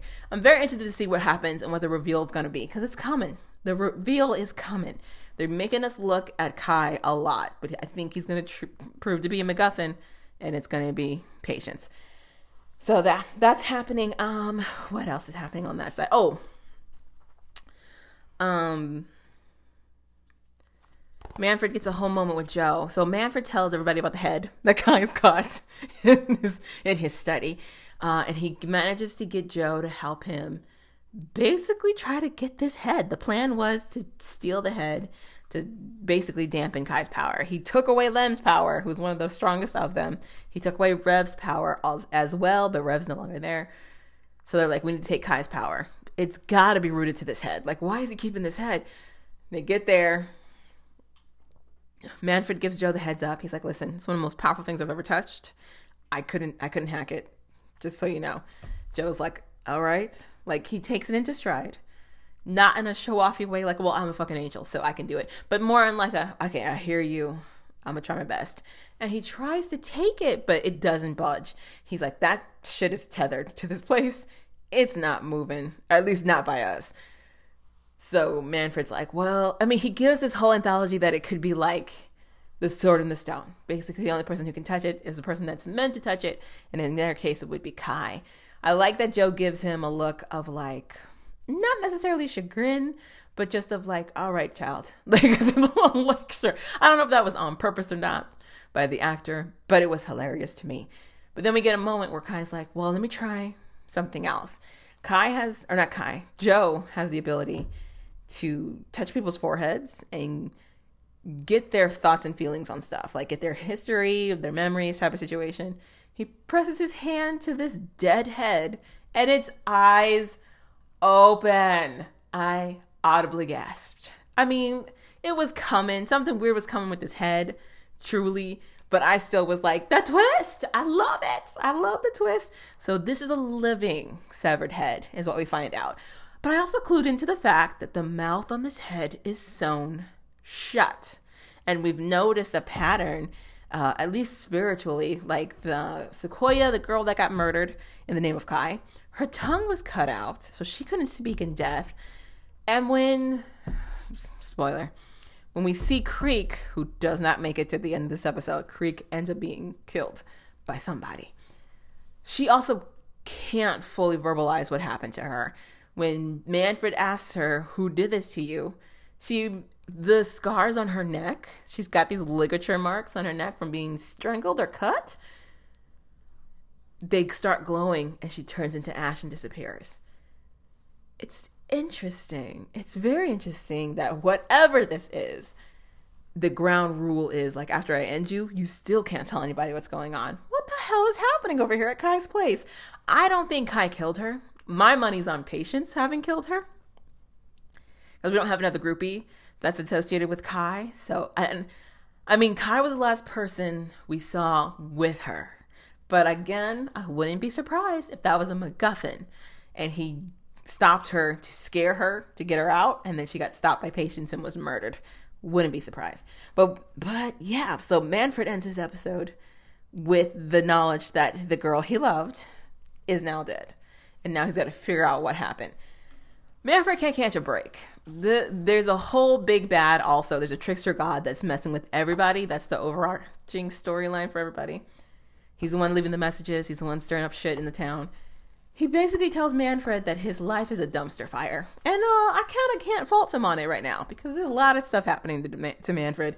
The stuff, the decisions he's made, as well as stuff that's just happening to him, is nonsense all the way through. Fiji is making terrible decisions. She has decided to fully embrace dark magic. She hemmed and hawed about it for a good 10 seconds and then was like, bring it on. I love it all.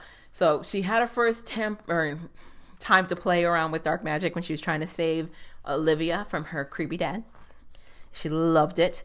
And now that she started embracing it, she's like, well, let's just go full forward and I can save you and yada yada. I don't turn you into dog, Bobo. Let's go for it. Bobo has qualms. He's like, it's a little weird. you have to embrace full darkness in order to do so. The edifice they have for Theophilus, which is supposed to be the uh, head of the witch line that she's from, definitely looks demonic. It looks like a goat figure, which has ties to satanic culture. So it was just like, huh, huh, okay. Also, in my research, because I was trying to look up online, like what this Theophilus situation is about, there's a Saint Theophilus of, I thought I wrote it down in my notes, I did not. But they basically, Organa, Organda, Organa, something like that. Basically, the folklore around this saint is that he was up for a prime position in the church, decided to turn down the offer uh, to showcase humility basically like he knew it was an opportunity for him but he wanted to give it to somebody else This other person took it, did not return favor. Did not return the favor, was not gracious about it whatsoever. So Theophilus was like, fuck this dude. I'm gonna figure out another way to get it back at him. Made a deal with the devil, as one does apparently. Struck up a deal to get power and influence and money. Got power, got influence, got money. Got scared because he made a deal with the devil basically repents, tries to get out of it in this Wikipedia storyline I followed. He pleads to to Mary to get out of it. Um, Mary doesn't believe him, so then he's got to repent some more. He repents harder, and eventually Mary comes through for him and is like, you know, I'm going to clear you out of this contract with the devil and get you out. In the Wikipedia story, the way it ends is like um, this saint ends up talking with a bishop, somebody else in the church, basically explaining everything that happened. And his contract with the devil shows up.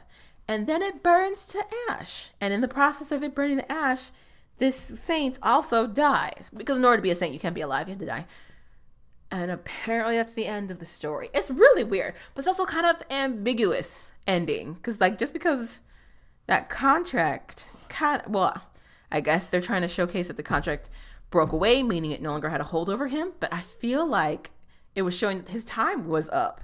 And now he had to go solve the rest of that deal. Who knows? But that's, that's I feel like that's the time they're trying to do with Fiji and her darkness. They're trying to show how she's making brokering a deal with something she should not be making a deal with. In order to fully take on Theophilus, she has to carve into her chest which she does. She pulls out something that looks like an acorn. It's a bloody acorn in her hand, eyes fully black at this point. It cracks open, and this blue butterfly comes out of it and then fades into mist. Here we go. Let me give you some more mythology background. The box that all of this cool tools are in also has a butterfly on it. Butterflies typically are symbolism for transformation. You know, caterpillar to butterfly, yada, yada, yada, yada a transformation, uh, total change in persona type of situation. Butterflies are also connected to souls, depending on the mythology that you're looking at. So it very much looks like Fiji got rid of her soul in order to include this crazy darkness. Uh, when she does all of this, she gets a white streak in her hair. Flashback to first season. Her aunt has the same kind of hair. She had a white streak in her hair.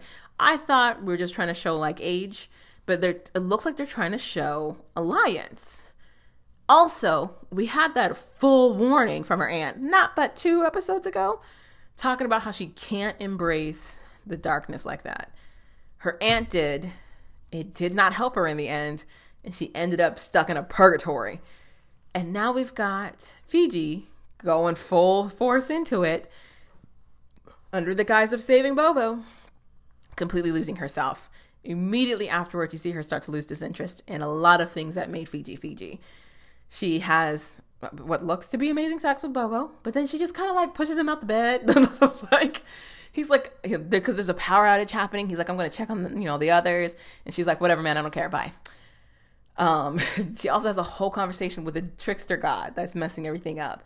She fully figures out what's happening, does nothing to stop it whatsoever. There's also a point where Bobo tries to uh basically like check her. Like, hey, what's going on with you? Well, yada yada yada. When he goes to touch her, his hand burns up.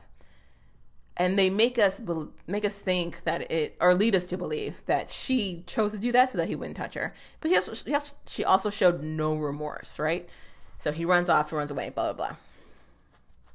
Bobo's also weird in this episode. So there's, just, a lot of things happening. So uh, basically, we end the Fiji episode with her crying and apologizing to Bobo. But then we also quickly find out, like as soon as his back is turned, she didn't mean anything that she said to him. She doesn't care, which made me wonder why was she even bothered to pretend in the first place with Bobo? She doesn't necessarily need him around unless she still loves him in some way, and that's why she kept him around. Um, also, what is this going to mean moving forward for Midnight? Their cor- one of their corner soul for their little town. Corner Soul. They're, they're one of the people that made Midnight Midnight was Fiji, and now she's completely different. So, and doesn't care about anybody. There's a whole point where the trickster god points out that like you don't give a fuck about anybody right now. So, let's have fun.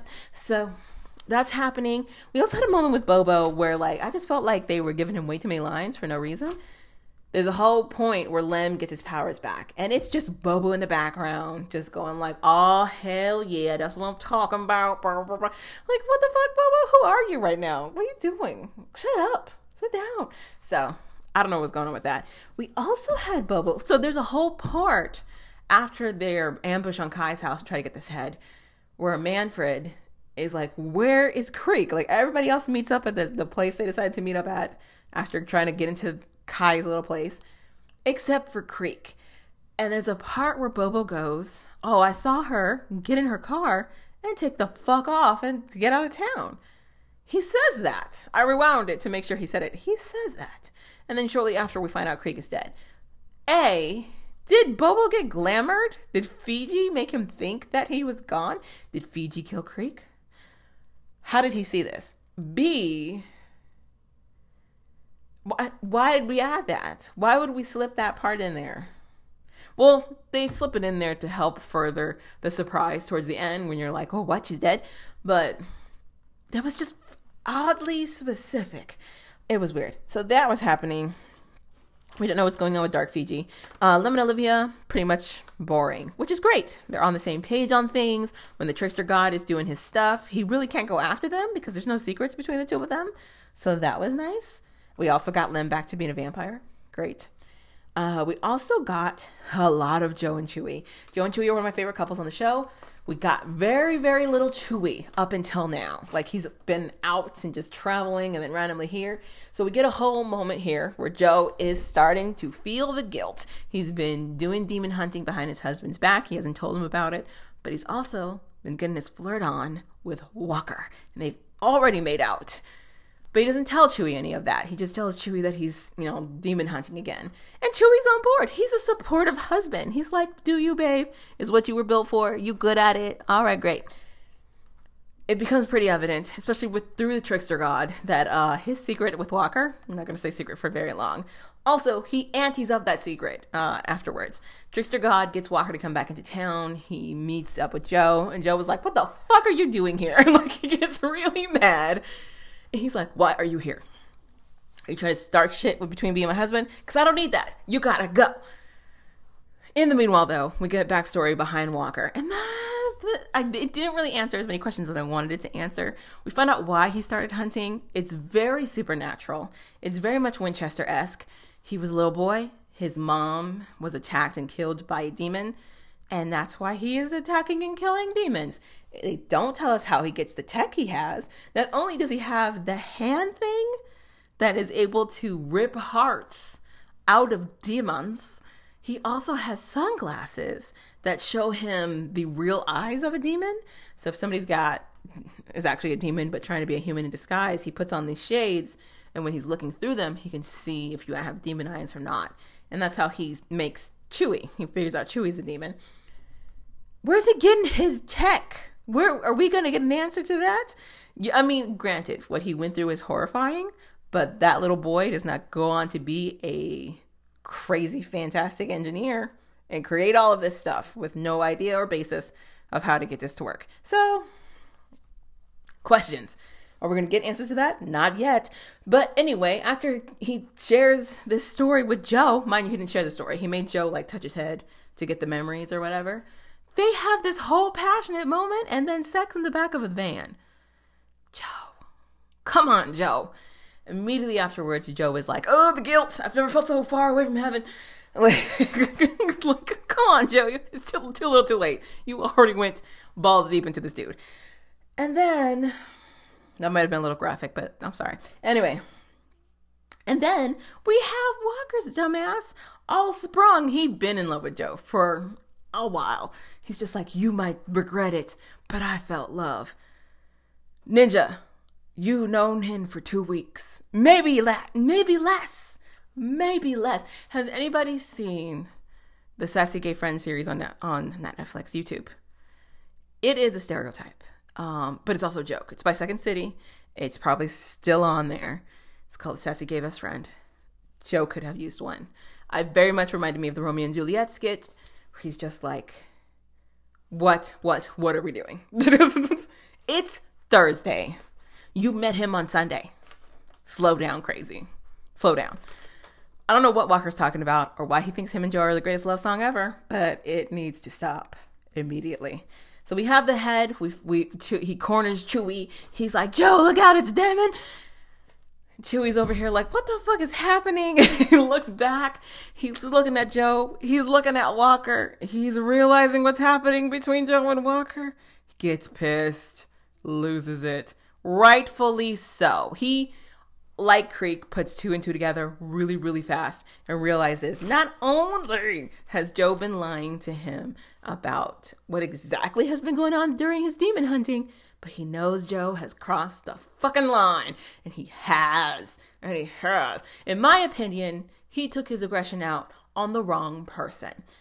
It's like that situation where somebody finds out their partner is cheating on them and they immediately go after the third party who was involved rather than their partner. All of that anger, I'm saying, should have went to Joe. He should have beat the shit out of Joe. That I mean, to me, that's the person who lied. That's the person who betrayed the trust. This third party, greedy as they may be, they didn't make any deals with you. They didn't make any promises to you. Joe did. Anyway, so he kind of starts to fight Joe, but he doesn't actually land any punches. He just does a lot of breathing. And then he turns on Walker and beats the shit out of Walker. Walker had it coming, to be fair. But then, and Walker's still on this whole kick of, we gotta kill him because he's a diamond. I mean, they're doing a good job of painting Walker as very one track minded. Um, but I also love that Lem was just like got in there and basically de energized him immediately and was like, Joe, go get your husband. I also wanted Chuy to have more of a speech, just like, fucker, you what? As much shit as we have been through, been through literally thousands of years of being together. You gonna do this? with this basic hoe? Are you kidding me? Like, just so many things. So we end the episode with not only Chuy finding out the truth about what's going on between Walker and Joe, but he is on the loose and he has gone demon. If you remember from the previous season, which you may or may not if you weren't watching it, but the previous season had the reveal that Chuy, who at first just seemed like a unsuspecting guy, happened to run a nail shop next to his husband, the tattoo artist actually was half demon. And not only that, he's like one of the most powerful fighters in Midnight. Like stronger than Lem, stronger than Joe, stronger than the Rev, stronger than Fiji, strong as fuck, reckless as fuck. It's the demon. Gets dark. He doesn't remember what's happening. Blackout. But uh, Joe helps to keep him in check. So it was a whole thing where like de- another demon was after them and Chuy getting oh no, an angel. There was a rogue angel that Joe used to fight with who is crazy and had come after him. He managed to take her out.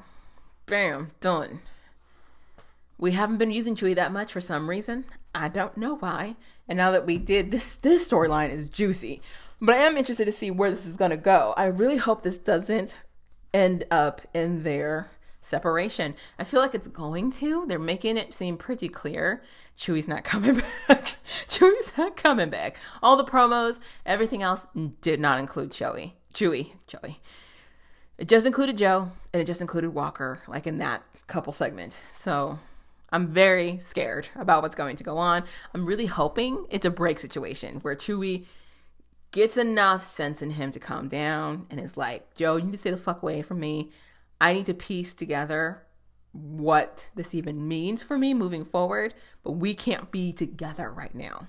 I'm hoping for that speech and not the we're done.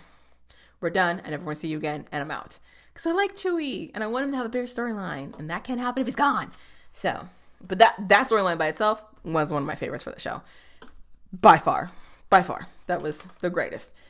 But, um, yeah, so that's what's happening. So next episode, preview for next episode, basically they're trying to get to the bottom of what's going on with or who killed Creek And uh, apparently, we may or may not see an unveiling of some sort in regards to Kai. So I'm hoping, I'm hoping we're going to find out a little bit more. Again, I don't know how many episodes we got. I also don't know if this is going to be the break episode or not. So we'll see. But it was great. I loved it. Right after this, I'm going to be talking about uh, Neo Yokio because I caught the Pink Christmas special right after this. All right, real quick, I'm talking about Neo Yokio, uh, the Pink Christmas special. Okay, so if you guys read anything on 4L Nerds, we had a very fantastic article going in about whether or not you should watch Neo Yokio, and the short answer was no, you should not. You should not watch it. if you are a anime fan, this is not going to be a show you like honest. To be honest, to be honest, this is very much a parody of what anime is like. They very much took bits and pieces of different animes that this creative team liked and just kind of threw into the show. It's also got a character lead you do not like. You do not like. Voiced by Jaden Smith. It's just this elitist, materialistic character you're just like, why? Why? Why? It took me a couple of watches of Neo Yokio before I was like, okay, I get it. Because the first time I watched it, I was on board the, with the No Team. Just like, this was fuckery. What the hell did I just watch? like, what is this? But it's, uh, yeah, I mean, it's not help. It doesn't help me to know that the creative team behind this is the lead singer from Vampire Weekend and Jaden Smith. Like, no shade to them. At least the Vampire Weekend guy is famous on his own from being in this band. Do I think the band's a little pretentious? Yeah. Yeah, I do. I do. I get why people like it. I'm not gonna lie. When their first album came out, I was I was one of those out there singing along. But I mean, also everything starts to sound the same after a little bit, and they very much come across as rich white guys. So I could see the hesitancy, and the show very much comes across as rich white guys, and also Jaden Smith. So like I get why a lot of people are not trying to get in on this Neo Yokio business because it's it's a lot. It's a lot. That being said, if you accept it for the nonsense that it is, it is a fun watch. I'm a huge fan of Desus and Mero. Desus and Mero. Huge fan. They're about to get their own show on Showtime. Their uh, Viceland show, they would put large chunks of it on YouTube, if not the full damn show. And I lived for it. It was so good. These guys are hilarious. And they are voices of two of the besties for Jaden Smith's character. They play Lexi and Gottlieb. Do they get a whole lot of scenes? No, but it's just so fun hearing their voices. It's so much fun. So, that being said, this special actually got me liking Neo Yokio even more. I know. If you don't if you hate it, you're not gonna care about this. You can fast forward. Listen, the reason I like this episode, this little standalone Christmas special, is because they gave us a more structured look into what's making up Neo Yokio. Because, like, I'm not gonna lie, I watched the first season, completely forgot that the lead character is a descendant of demon fighters.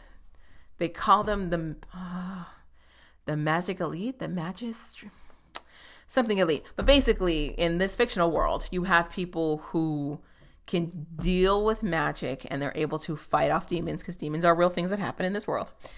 Also, they are obsessed with rich and fancy things. In this little short Christmas special, we got a lot of structure into the background of the show. We found out how the people that have magic came to the power that they have. We found out why they have the structure, the class structure they've got in the show, and how it's used as a tool to keep people distracted. And you know the side jokes we had along. In in the meanwhile, the Caprizi boys situation going back and forth. Like there was still the silly antics happening. We still got a big Toblerone out of it, but we also got all of this history into this this fictional world. And the way they left things is pretty wide open, but also kind of interesting as to see where they're going to go with it. So basically, the it starts off with the Robo Butler telling a story to uh, Jane Smith's character, who I want to say is Kai Kaz, Kaz. Um, but the story just seems so real and open ended. Like he finds out in the story, Kaz's character finds out the reason everybody has the powers and the reason the they're at their elite status that they are is because they are descendants from demons.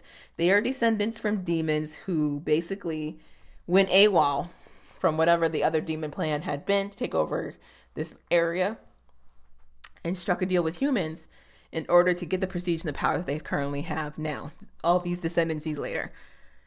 We have Kaz's aunt Agatha, who is very stern and very much like I'll do anything for money, who basically tips off this huge turn between the demons and the humans in Neo Yokio. And we also had another aunt that was introduced who I can't remember at all, who's Agatha's sister, who takes it from a completely different perspective. She is somebody who feels like not enough people are paying attention to the truths happening around them. And she brings it up to Kaz's attention. Like they got relatively deep in this show, and this little standalone episode. Of course, they wrap it up in their same nonsensical way because this is all a story being told by the Rebel Butler. And when it ends, Kai, of course, takes, or Kai, Kaz takes no lessons from it. We also don't know if everything that happened in that story is going to have any kind of fruit bearings when we get back into the, sh- the episode of the new season. I also wouldn't be surprised if there's no new season. Like after we got all of that, there's just no new season. Open ended ending. This show is weird. It's got bits and pieces of mystical storytelling that I really, really enjoy just not in a cohesive or consistent way. But it's silly. And if you get really bored, it's something to do. So, you know, but it wasn't bad. It wasn't bad. So I checked it out. Next weekend or this weekend coming up, we're going to get the Sabrina the Teenage Witch, uh, or no, Chilling Adventures of Sabrina. Her Christmas standalone, or whatever that means. The trailer for it is using the Cherry Bomb song, but it's a different version. It's a new, newish version. So I appreciated it. I'm very interested to see what's happening there, where we're picking up with everybody. Because when we left everything, Sabrina had turned full dark side. Harvey was slowly but surely becoming a hunter. We had her other besties who were talking to ghosts and seeing in the future. So interested to see where this is going to move to uh, now that Sabrina is doomed. So excited. Also, it's nice that we're going to get this so soon, especially since the season debuted so recently. So I'm interested. Interested in seeing where that goes. Um, like I said, hopefully next week I will be caught up on my Hero Academia book and be giving you my feels on that as well. But basically, that's gonna wrap it up for the Curvy Geeky Fangirl recap extravaganza. If, if there's TV shows or anything that you feel I should include or that you really like watching, you think I should start watching, hit me up. I'm always down for a new show. And I like them. I like the shows. They're good, especially if they're superhero situated. Oh, great. That trailer for the new Avengers, so many feelings. So many feelings. We also had that Mar- Marvel, Captain Marvel trailer, also really good. I'm interested to see where it's going where this is gonna go for Marvel and see what happens. There's rumors of a Shang-Chi movie. Movie? What? Yes, if we had to suffer through Iron Fist, you better give us Shang-Chi. You had better. So we'll see. We'll see how that all goes. Um, as always, you can like and subscribe and listen to this podcast anywhere you listen to podcasts. If you guys listen to this on Anchor, you can leave me a nice live and in charge message. I may or may not include it into the next podcast. Otherwise, yeah, that's pretty much it. I will talk to you guys later. Have a great week. Bye.